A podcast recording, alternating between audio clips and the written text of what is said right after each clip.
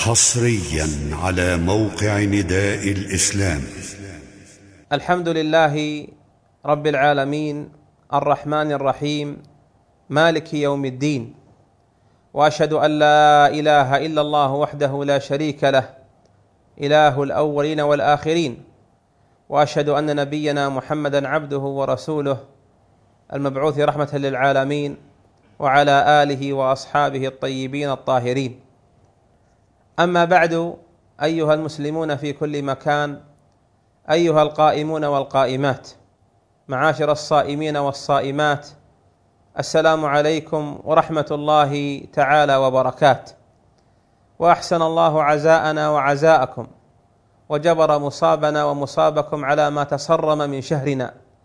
ونسأله جل وعلا أن يبارك لنا فيما بقي منه وأن يختم لنا فيه بطاعته وبالعتق من نيرانه وبرضاه علينا ومغفرته ذنوبنا. أيها المسلمون أتمم في هذا اللقاء بعض الأخطاء الواقعة في زكاة الفطر وفي إخراجها. ومن ذلك أن من الناس من يتعجل في إخراج هذه الزكاة قبل رمضان أو ربما أخرجها في أول رمضان. وهذا قول ضعيف مرجوح من أقاويل العلماء رحمهم الله تعالى وعفى عنهم. زكاة الفطر فرضها النبي صلى الله عليه وسلم صاعا من طعام صاعا من بر صاعا من أقط صاعا من زبيب صاعا من تمر صاعا من شعير. تخرج يوم العيد قبل الصلاة استحبابا وهذا أفضل وقت لإخراجها. بعد صلاة الصبح وقبل صلاة العيد. ورخص عليه الصلاة والسلام بإخراجها قبل العيد بيوم أو يومين. وترخيصه ذلك دل على أنه لا يجوز أن تعجل قبل العيد بشهر أو بشهرين أو بأيام كثيرة. من الأخطاء الواقعة في في زكاة الفطر أن من الناس من يفرط ويسوف في إخراجها فتمضي عليه ليلة العيد. ثم يطلع عليه صبح العيد ثم يصلي صلاة العيد وهو لم يخرجها. وهذا قد وقع في معصية النبي عليه الصلاة والسلام. وهذا الأمر واقع ومشتهر لكثرة ما نتلقاه من الاستفتاءات والأسئلة في من أدركه يوم العيد وصلاة العيد وهو لم يخرج هذه الزكاة. يقول النبي صلى الله عليه وسلم من أخرجها قبل قبل الصلاة أي الزكاة زكاة الفطر فهي صدقة مقبولة زكاة مقبولة. ومن أخرجها بعد الصلاة فهي صدقة كالصدقات. أي أنه فرط فأداها قضاء لا أداء مع إثمه وفي تفريطه لإخراج الزكاة بعد الصلاة. زكاة الفطر إلى من تدفع؟ تدفع إلى الفقراء الفقراء والمساكين. ومن الأخطاء الشهيرة أن الناس يدفعونها إلى من يطلبها. ويشحذها ويسألها. وقد لا يكون في نفسه فقيرا أو مسكينا.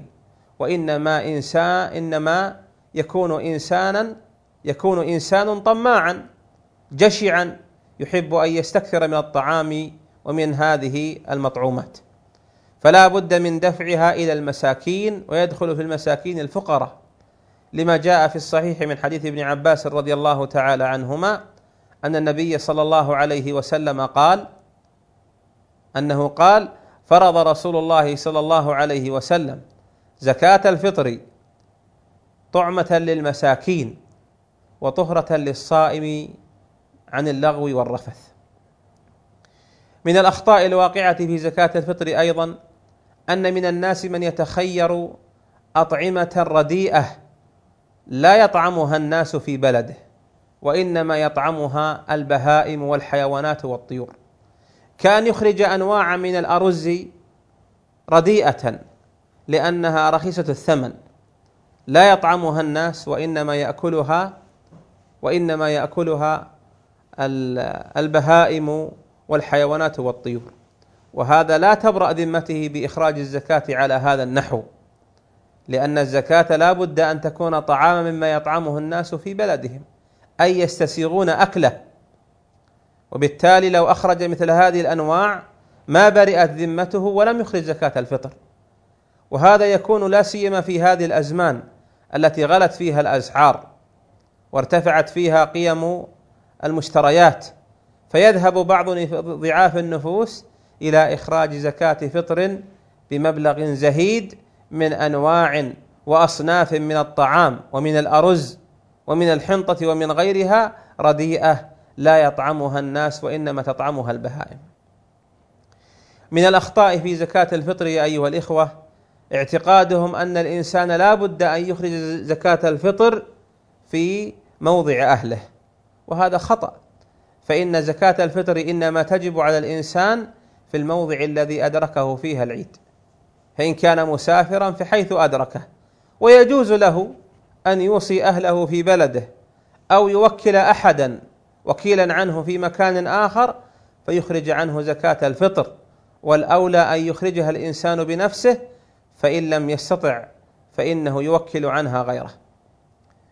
من الأخطاء الواقعة في زكاة الفطر يا أيها الإخوة أن من الناس من يطففون المكاييل فيخرج زكاة الفطر بأقل من المقدار النبوي. لا يخرجها صاعا كاملا وإنما يطفف فيها المكاييل ينقص فيها المكاييل وهذا لمن عنده أولاد يعولهم كثيرون. وهذا خطأ فإن الله جل وعلا توعد بويل ويل للمطففين أي طففوا المكاييل فأبخسوها. من الأخطاء الشائعة في هذا يظن بعض الناس أن الخدم في البيوت من الخادمات والسائقين والعمالة أنه يجب أن تخرج عنهم زكاة الفطر. وهذا لا يجب لأن هؤلاء أجرى مستأجرون ليسوا عبيدا. وإنما لو أخرجت عنهم زكاة الفطر فهو من باب الأفضل والاستحباب والصدقة تؤجر عليها. أما أن يجب ذلك لزوما عليك فلا يلزمك ذلك لأن هؤلاء الخدم إنما يستفيدون منك أجرا ومالا مقابل خدمتهم لك. من السائقين والخادمات.